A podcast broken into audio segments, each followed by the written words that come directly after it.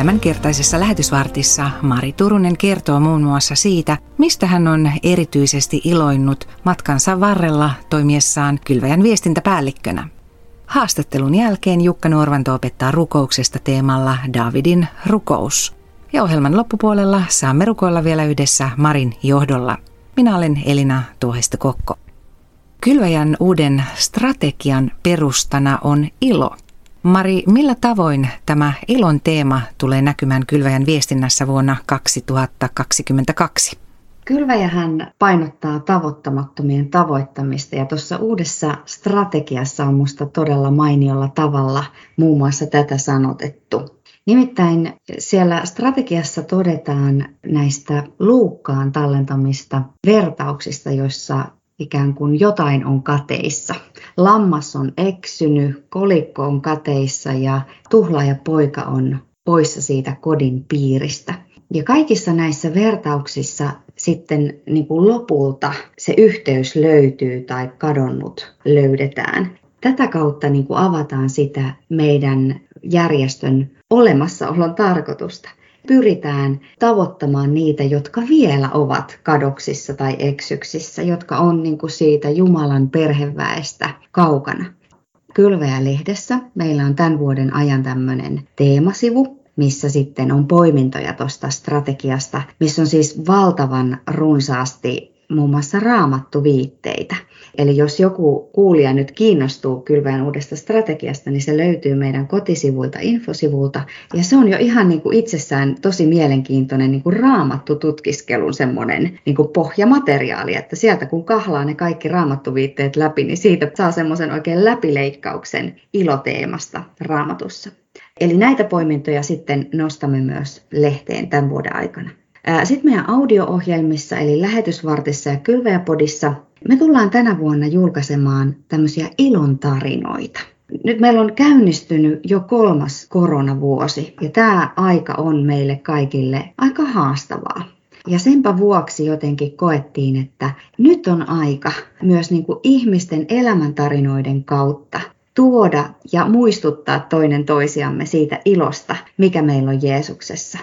Millainen tulee olemaan kylväjän viestinnän suunta tänä vuonna? Puhuitkin tuossa ilosta, mutta millaisia muita painotuksia tullaan näkemään? Tänä vuonna kylväjän viestinnässä meillä on tavoitteena päivittää meidän esitteet ja sitten kehittää meidän sosiaalisen median viestintää. Somehan on ympäristönä ihan omanlaisensa ja siellä on ikään kuin tietyt omat lainalaisuudet tai pelisäännöt.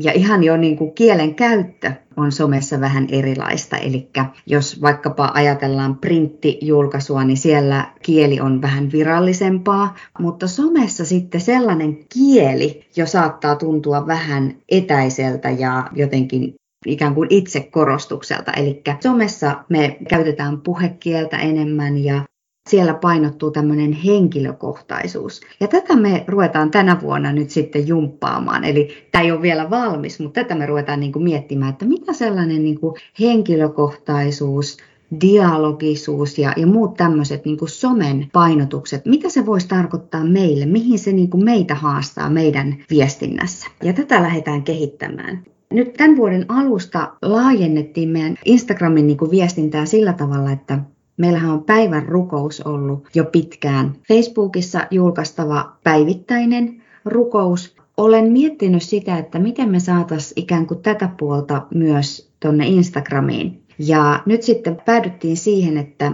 tänä vuonna pyhäpäivien päivän rukous onkin niin kuin päivän tunnussana ja kuva. Ja tämä formaatti sopii sitten hyvin myös tuolla Instagramissa jaettavaksi, koska Instagramhan on kuvien jakopalvelu, niin, niin tällä tavalla niin kuin sitten saadaan niin kuin Instagramiinkin myös sanaa jakoon. Mari, haastattelin sinua noin kaksi vuotta sitten, kun olit juuri aloittanut Kylväjän viestinnässä. Mistä olet erityisesti ilonnut matkasi varrella toimiessasi viestintäpäällikkönä? No kyllä tämä vajaa kaksi vuotta on ollut erittäin innostavaa aikaa mun on ollut helppo solahtaa tähän työyhteisöön, kun olen kokenut ihan alusta lähtien, että tämä porukka on ottanut hirmu kivasti vastaan.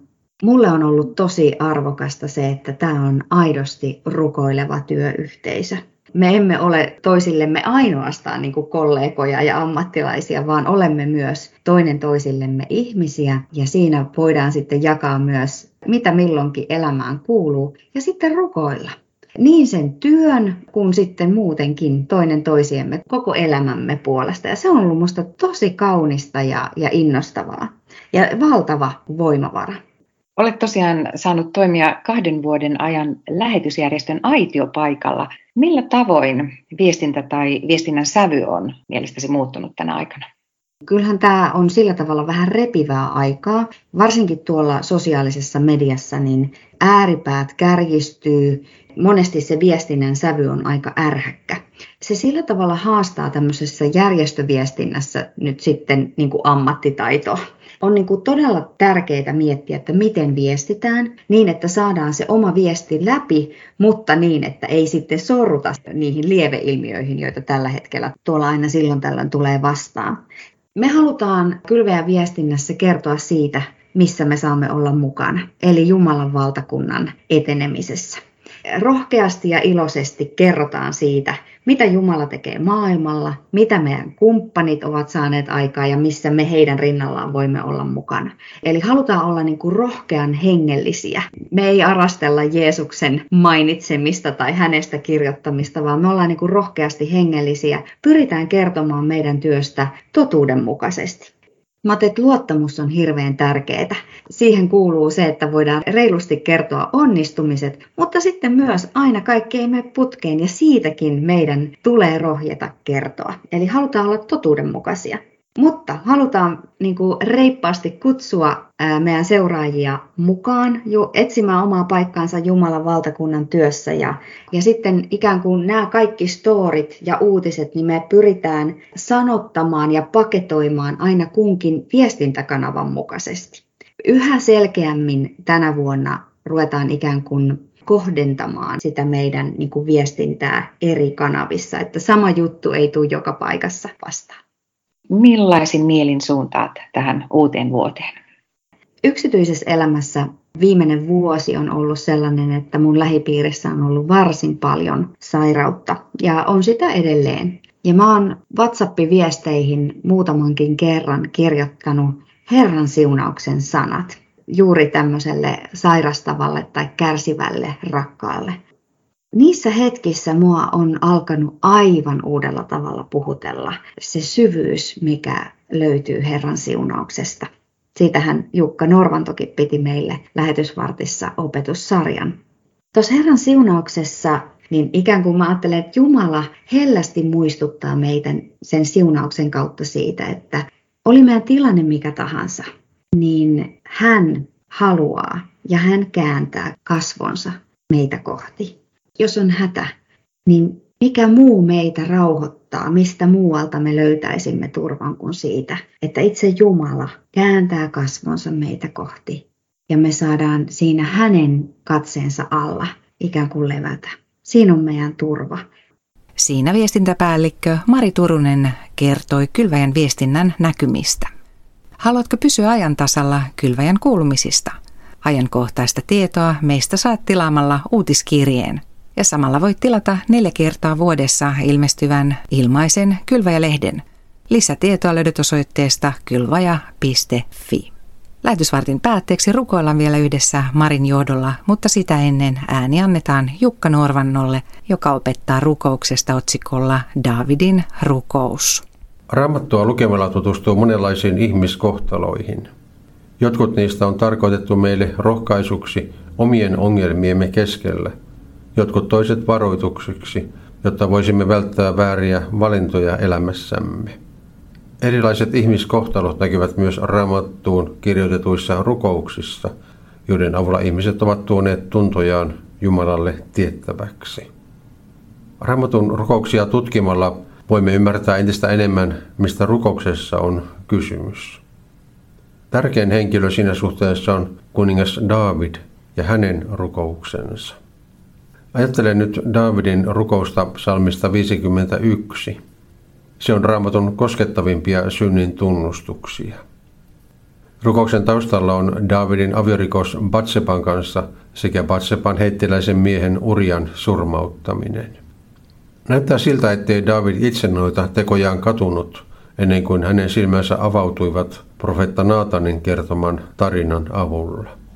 Tarinassa rikas mies valmisti aterian vieraalleen, mutta ei käyttänyt siihen omia lampaitaan, vaan riisti siihen tarkoitukseen köyhältä mieheltä tämän ainoan rakkaan karitsan. Kun David tuomitsi rikkaan miehen toiminnan, hän saikin kuulla olevansa itse tuo rikas mies. Näin hän tuomitsi itse itsensä ja niitä tuntoja voimme lukea psalmista 51. Tuo psalmi alkaa näin. Laulun johtajalle Davidin psalmi. Profetta Naatanin käytyä hänen luonaan sen vuoksi, että hän oli koskenut Batsepaan. Jumala, ole minulle armollinen hyvyydessäsi. Pyhi pois minun syntini suuren laupeutesi tähden. Pese minut puhtaaksi rikoksestani ja anna lankeemukseni anteeksi. Minä tiedän pahat tekoni, minun syntini on aina minun edessäni. Näin siis tuossa psalmissa 51. Tuo rukos alkaa vetomuksella Jumalan armollisuuteen. Tämä onkin tärkeä havainto. David ei ryhdy puolustelemaan itseään ja etsimään lieventäviä asianhaaroja, niin kuin me taidamme usein tehdä. Sen sijaan hän ymmärsi itse olevansa vastuussa väärästä teostaan ja siksi hänen ainoaksi turvakseen jäi Jumalan armo, ei siis mikään hänessä itsessään oleva ominaisuus. Davidin synnin tunnustuksessa kaikkien syvin oivallus näyttäisi olevan psalmin kuudennessa jakeessa, joka kuuluu näin. Syntinen olin jo syntyessäni, synnin alaiseksi olen siinnyt äitini kohtuun. Kuten huomaat, Davidin itse tutkistelu ei jää pintavesiin.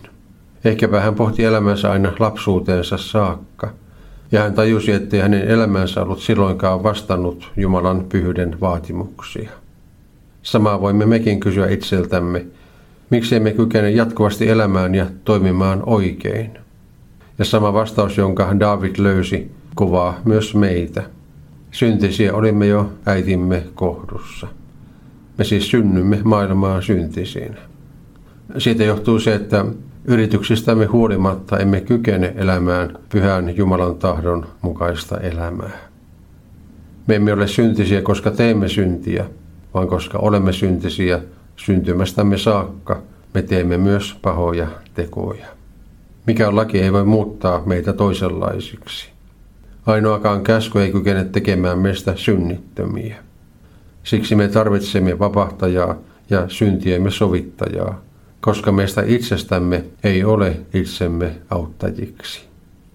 Siksi meidänkin turvaksemme jää se, mihin Davidkin psalminsa alussa vetosi, eli Jumalan armo. Armosta Jumala lähetti poikansa maailmaan, jotta me synnistämme huolimatta saisimme elää. Vaikka mitä tekisimme, me emme voi pestä pois itsestämme synnin likaa. Siksi tarvitsemme itsemme ulkopuolella olevaa puhdistajaa, häntä, jonka veri pesee puhtaaksi. Jukka Norvannon raamatun opetusosion teemana oli Davidin rukous. Muistathan, että lähetysvartin voit kuunnella missä ja milloin vain Kylväjä-podista, joka on saatavilla useissa palveluissa. Ja nyt ohjelman päätteeksi rukoillaan vielä yhdessä Mari Turusen johdolla. Rakas taivaallinen Isä, kiitos siitä, että sinä itse olet meidän ilomme. Ja kun käännämme katseemme sinua kohti, niin sä muistutat meitä siitä, millainen toivo meillä on sinussa, oli meidän olosuhteet mitä tahansa. Kiitos Herra siitä hyvästä, mitä teet juuri nyt maailmalla. Kiitos kaikista niistä ihmisistä, jotka löytävät tänään sinut ja saavat elämälleen uudenlaisen pohjan. Herra, vahvista heidän ensiaskeleensa, vahvista heidän toivonsa, vahvista heidän ilonsa. Läikkyköön se yli heidän lähipiiriinsä. Ja Herra, kiitos siitä, että saan siunata kuulijoita nyt tässä sanoille, jotka annoit aikanaan Aaronille. Herra, siunatkoon sinua ja varjelkoon sinua. Herra, kirkastakoon kasvonsa sinulle ja olkoon sinulle armollinen. Herra, kääntäköön kasvonsa sinun puoleesi ja antakoon sinulle rauhan. Amen.